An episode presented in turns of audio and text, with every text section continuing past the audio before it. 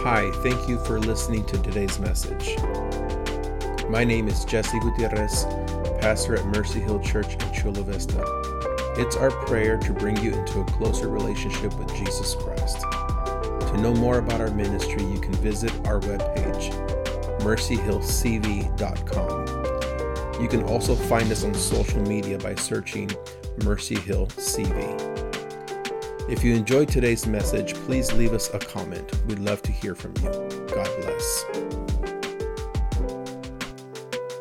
This morning, or should I say this weekend, we, we celebrated the greatest gift God has ever given us. Amen.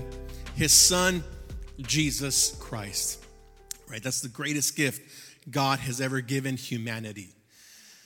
Now, one of those gifts is a gift of faith this morning. God has given us the gift of faith. And I want to tell you something about the gifts that God gives.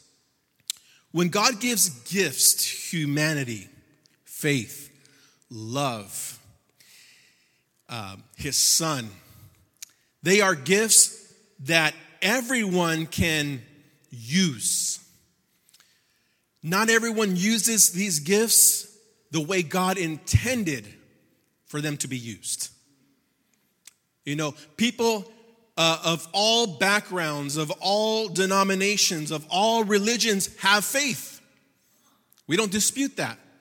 There are people who are devoted to their God, and there are people that are devoted even more than us. And they have faith and, and there are people that love more profoundly than, than we love. There are people that can outgive the way that we give. There are people that, that use the gifts of God and not in the way that God intended for them to use it. Right? Now, but when we uh, take faith and we use it the way that God has intended for us to use it, the miraculous begins to happen in our lives. Now, to better understand the message this morning that I'm going to preach to you, I'm going to use faith, hope, and trust synonymously. All right, so those, we're going to use them as they're all the same language this morning.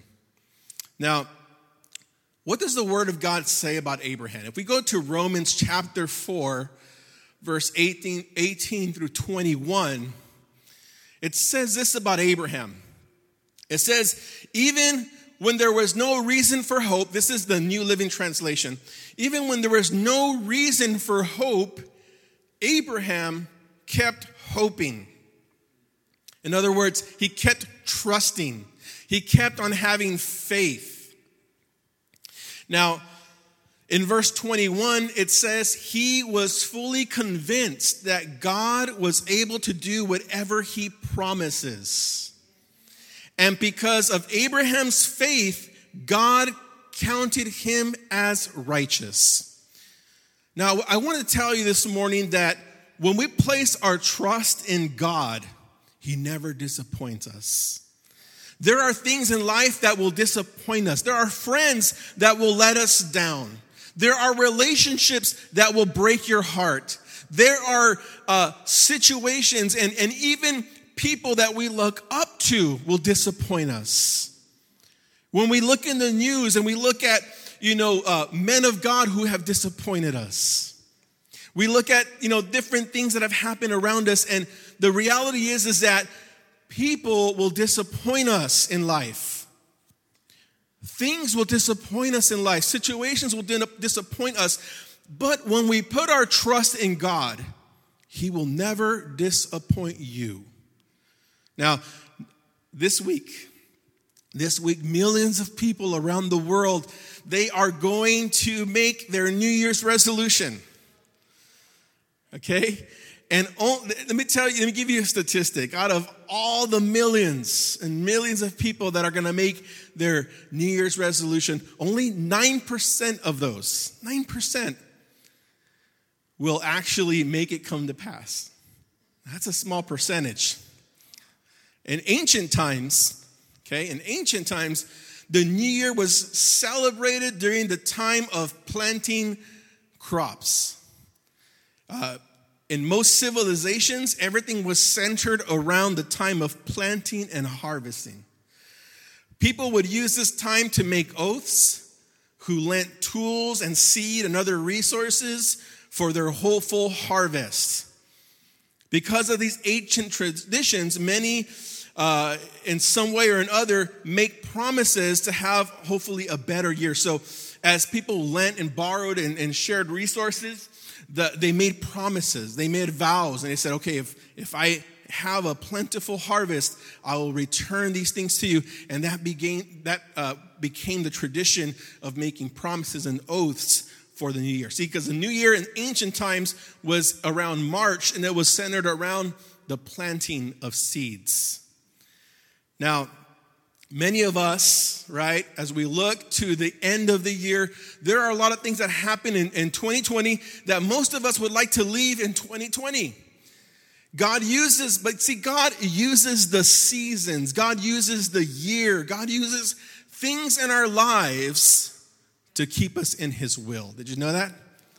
God uses the difficult seasons in our lives. He uses the things that happen that we wish would just go away, and He uses it to bring us into His will. I like what First Peter says in chapter 4, verses, verses 1 and 2. It says, So then, since Christ suffered physical pain, okay, since Christ suffered physical pain, you must arm yourselves with the same attitude he had and be ready to suffer too. For if you have suffered physically for Christ, you have done away with sin. You have finished with sin. You won't spend the rest of your lives chasing your own desires, but you will be anxious to do the will of God. This tells me that sometimes pain is brought into our lives to thrust us forth into God's will. If the pain brought us closer to God, then that was His will. If the pain brought us to our knees, if 2020 brought us to our knees to cry out to God, then that was the purpose according to this scripture. If you are suffering for Christ, um, but but but you are saying, Lord, I want nothing to do with this life. Lord, I want to follow. I want to do Your will. I want to do what You've called me to do. Then it's doing the right thing in you. Amen. Now, the best resolution that we can make today. I want to talk about that.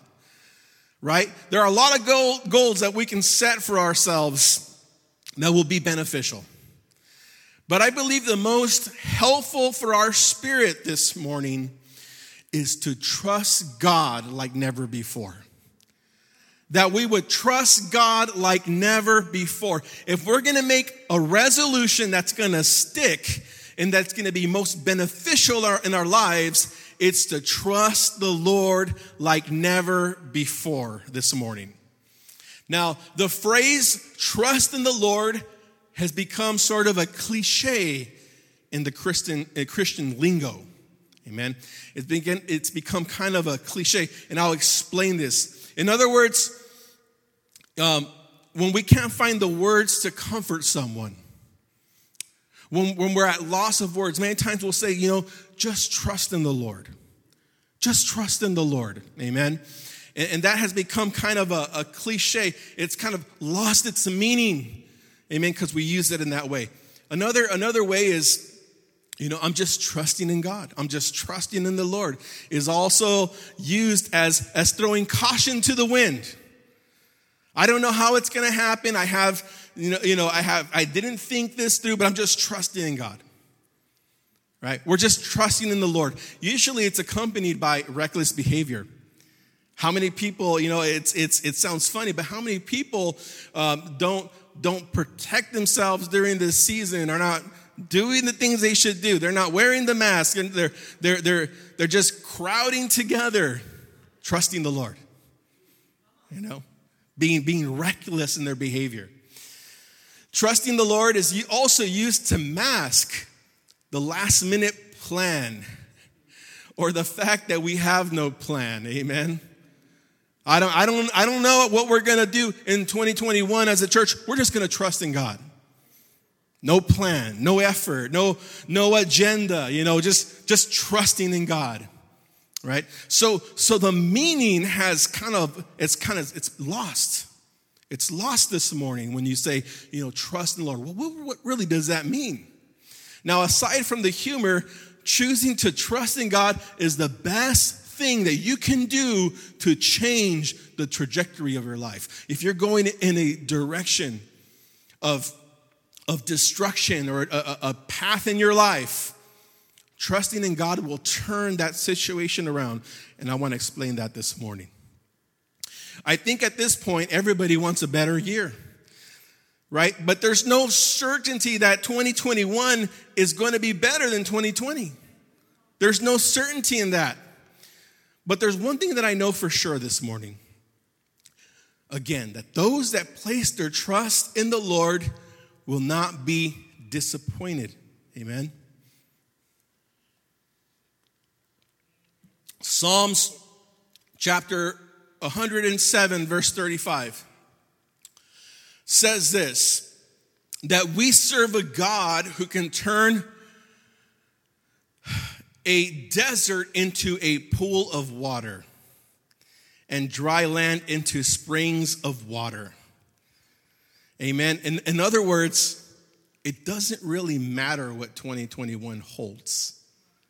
It, our, our future is not connected to circumstances. We serve a God who can make a river in a desert.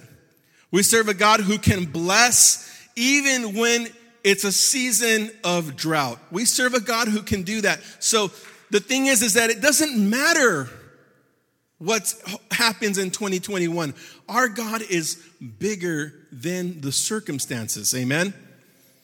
That's why we should put our trust in God because it's a sure thing. It's a guarantee. It doesn't matter what happens around you, you put your trust in God and you will not be disappointed.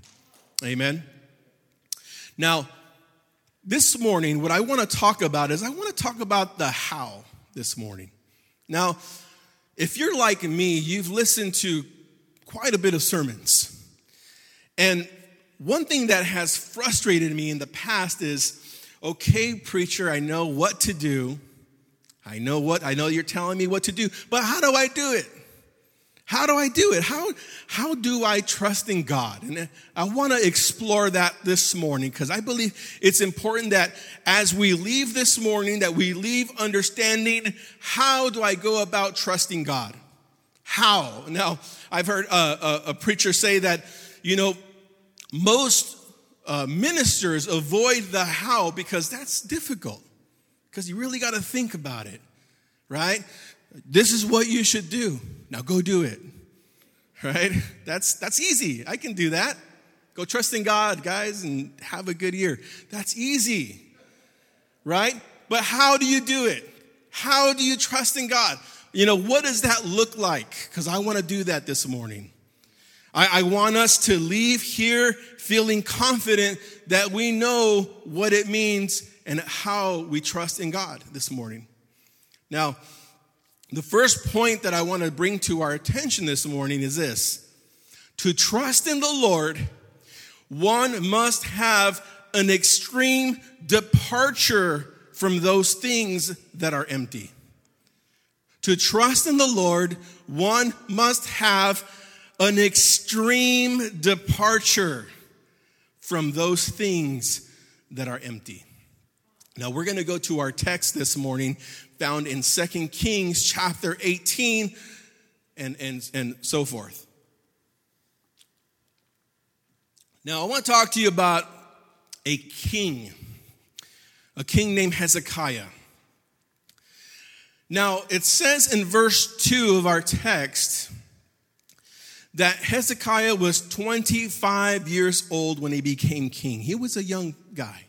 25 years old. And he reigned in Jerusalem 29 years. Verse 3 says, He did what was pleasing in the Lord's sight, just as his ancestor David had done. Okay.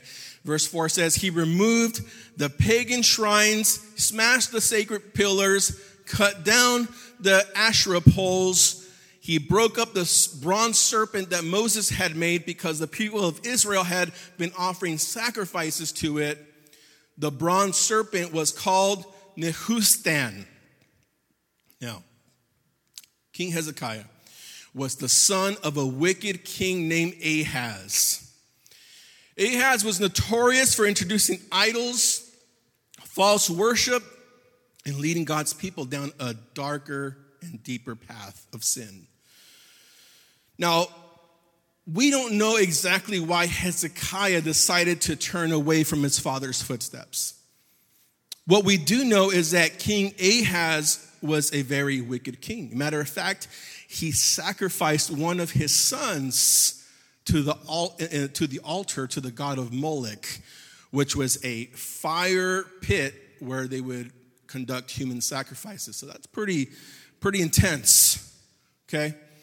His dad was, was very much into the false god worship and, and built many altars in Judah and led his whole kingdom down a dark path of false worship. It could be that Hezekiah looked at that and, and maybe, you know, growing up and seeing all the things that sin brought upon his father's life and the, and the people that followed in that same direction. Maybe he saw that as a kid. And maybe he said, you know, sin hurts, sin destroys. I'm looking at, at, at my parents and I'm seeing what, what's happening to people. And maybe he was one of those guys, those young guys that just took a step back and looked and said, you know what, this is not, this is not good. This, this is not the way that I want to go. It also could be that during his time and during his reign, the prophet um, Isaiah was prophesying during this season. It could be that he was listening to Isaiah that he was listening to the warning. And it could be that he said, You know, I, I, I want to serve the Lord, I, I want to give God my life. See, this morning, many times we don't have people preaching to us. We don't have people saying, you know what, you need to give your life to Jesus. Many times, all we need to do is look around us and see the hurt that sin brings. Many times, all we need to do is look around us and see the effects of the decisions of people who follow a pattern of sin. And we can make that decision this morning and say, you know what? I don't want to follow that path. I don't want to I don't want to go down that road. I've seen what that lifestyle brings. I've seen the causes of living such a life. And you know what? I don't want that for my life. And that's exactly what Hezekiah, the scripture doesn't outright say it, but what we see here is that he, when he became king, when he had the opportunity to do whatever he wanted, he said, Lord, I'm going to trust you. As a matter of fact, it says in, our, in the scripture that Hezekiah trusted God like no one else did before or after him. Now, from personal experience, I have seen the effects of sin in my life. I've seen my father succumb to sin's grip. Now, if I saw that, amen, and I thought, you know what? This is not good. I'm sure many of us have also experienced and have thought the same thing. Now, one of the first things recorded about King Hezekiah was his extreme devotion to the Lord. I have learned to fully trust God, and I have learned that to, in order to fully trust God this morning, one must have an extreme departure from those things that had us bound. Now, we, we read in the scripture that the first thing King Hezekiah, did was destroy the idols. Now, among all the idols and the temples that Hezekiah destroyed, it says he destroyed the bronze serpent that Moses had made, the Nehushtan, which meant a piece of metal. Now, to the people of Judah, this serpent on the pole became a form of worship. They were like, you know what? We were being bit by the fiery serpents in, in, in, uh, in the book of Numbers, and, and we were told to look at this pole with the serpent, and we were healed. No, no, it wasn't God, it was the serpent. And that's exactly what they did. They're like, no, God didn't heal us. It, it wasn't God. It was the fact that there was this bronze serpent. So they began to worship that and they made it into a God. And, and they put so much emphasis on this God. When Hezekiah came into the scene, right, he went straight to that bronze serpent and destroyed it and says it's a piece of metal. It's a piece of metal. Now, I want to talk about the profound importance of that because, see, in our lives, there are things that we place so much weight on. There are things that we idolize, quote unquote. There are things that we put so much trust and devotion to that are empty, that are just like that bronze serpent, a piece of metal. And Hezekiah said, he came and he saw that bronze serpent and he said, You guys made it to God. It's just a piece of metal. There's no power in that serpent. And so he destroyed it. And so it was a radical, it was a extreme, an extreme departure from those things that they were worshiping. See, in order to trust the Lord this morning, in order for God to have our hearts this morning, in order for us to say, Lord, I trust you, we must be willing to let go of the bronze serpent. We must be willing to let go of those things that are empty. We must be willing to let go of the things that have no power that we give power to. How many things do we give power to? How many things do we put so much emphasis on? Sometimes we put more power in our problems than the God who can solve them. And so he said, That's it. I'm going to do away with it. It's over. I'm going to come in and I'm going to fully trust in God. And the first thing I'm going to do is get rid of all the things in my life that have no more power. See, if you want to trust God in, this morning, I'm going to give you the first step. In order to trust God, you need to put an end to all the things in your life that are empty. You need to do that today. This morning, you have to come face to face with the Lord and take a hard look at your life and say, you know what? I'm following all these things in my life, and there's no power and there's only emptiness. And I'm giving them so much power and I'm giving them so much trust, but really, they, they leave me feeling empty every single time. And this morning, we must depart from those things to fully trust the Lord. Now, the second thing I want to talk about this morning is in our text here. It says in verse 5 through 7 Hezekiah trusted in the Lord, the God of Israel. There was none like him among all the kings of Judah, either before or after him. Verse 6 says, He remained faithful to the Lord in everything and he carefully obeyed all the commandments the Lord had given Moses. The second point I want to give you this morning is that we need to remain faithful even when it's hard to remain faithful, even when it's difficult to trust, even when it's difficult to give God our, our, our trust to remain faithful. It says here that Hezekiah remained faithful to the Lord in everything. Now, that statement really wouldn't hold much weight if everything was perfect, right? If everything was going as planned.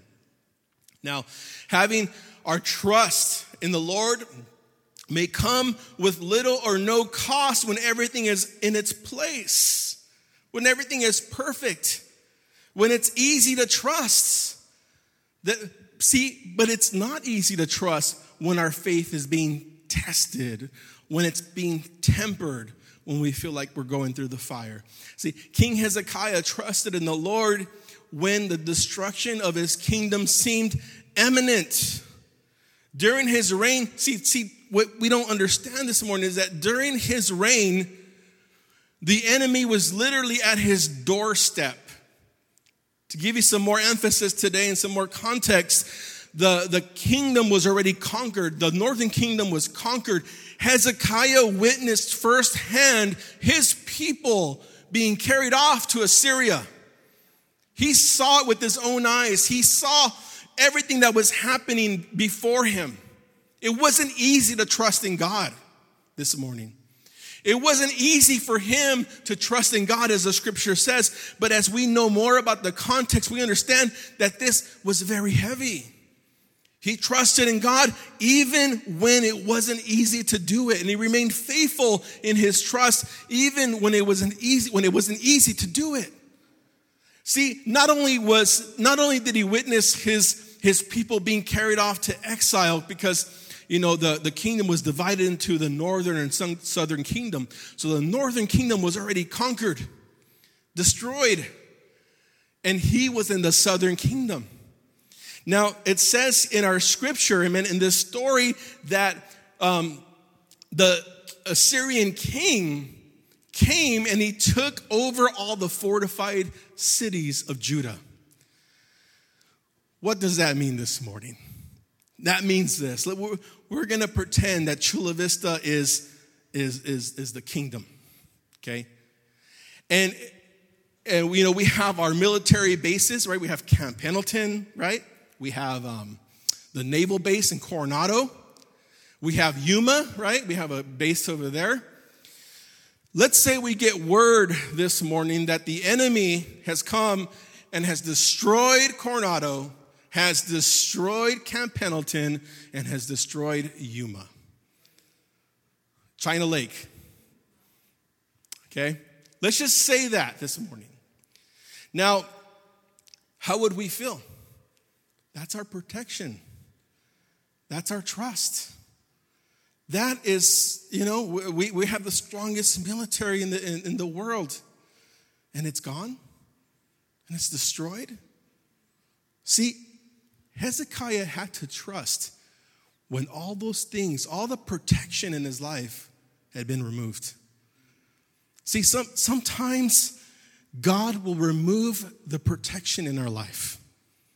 You know, there are certain things that bring security to our lives. There are certain things that bring, you know, are like a security blanket.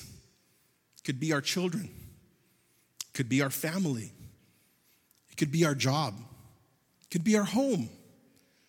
It could be our friends. It could be, you know, the things that we do in our downtime. It could be our, our, our social media. It, it could be so many things that bring a security into our lives. We feel secure because we have all these fortifications. See, King Hezekiah had these fortified cities all around his kingdom, all around his kingdom, protecting him. And then he got word that all of them had been destroyed. All of them. He had no more protection. See, sometimes God allows the protection, the fortified cities to be destroyed, to be taken over, because He wants us in a place where we have no choice but to place our trust in Him. Where we're not going to our, our plan B, our plan C. We're not saying, well, you know what? I'm cool because I still have, you know, this money over here. I'm cool because I still have this opportunity over there. I'm cool because, you know, I still have all these things. What happens when all that's removed? What happens when we have no choice but to trust God?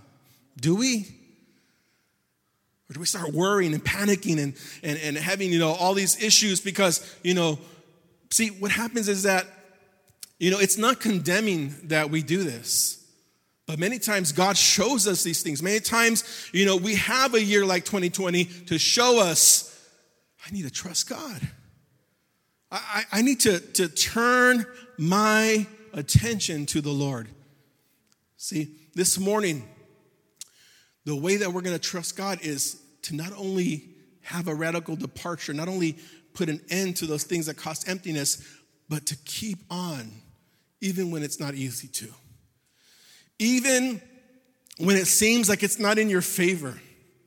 Even when it seems that, you know, you've done it all and, and you're, you're, you're, Lord, this is not working out and I had it easier when I wasn't trusting you, when I was able to, when I was able to handle it myself. But we ought to remain faithful to trusting the Lord, even when it's not easy to do it. Amen. I'm going to ask my daughter to come up at this time. And, and as we close this morning, and uh, we bow our heads and close our eyes this morning, so many times we put so much weight on the things that we have accomplished. Amen. We put a lot of weight on things that we've accomplished. Many times we've put a lot of weight on the things that we don't accomplish this morning. Like, I should have been more faithful to the Lord. I should have trusted Him more. I should have never given up. I should be serving to a greater capacity, and I haven't been. So many times we put weight on the things that we do and the things that we don't do. But God doesn't measure us, He doesn't measure our worthiness on the things that we have done. God does not measure us according to the things that we haven't done or the things that we have done. And neither should we this morning. See, Abraham wasn't counted righteous because of his track record. He was counted righteous because he refused to give up on the promise God had for his life. The best thing that we can do this morning is put our trust in Him who has the power over sin and in Him who controls our destiny. I'm going to propose to all of us this morning that our New Year's resolution, if you want to call it that, would begin this morning. And that would be to put our trust in the Lord like never before. And that we would put an end to all the things in our life that have been empty, that have caused us pain, that have caused us hurt, that, has, that have left us feeling rejected. See, God wants to bring to your life a fulfillment like no other. God wants to be everything to you. And He wants you to take that first step this morning by saying, God, this day I choose to put all my trust in you and an end to all the things that have caused brokenness in my life, that have caused pain in my life.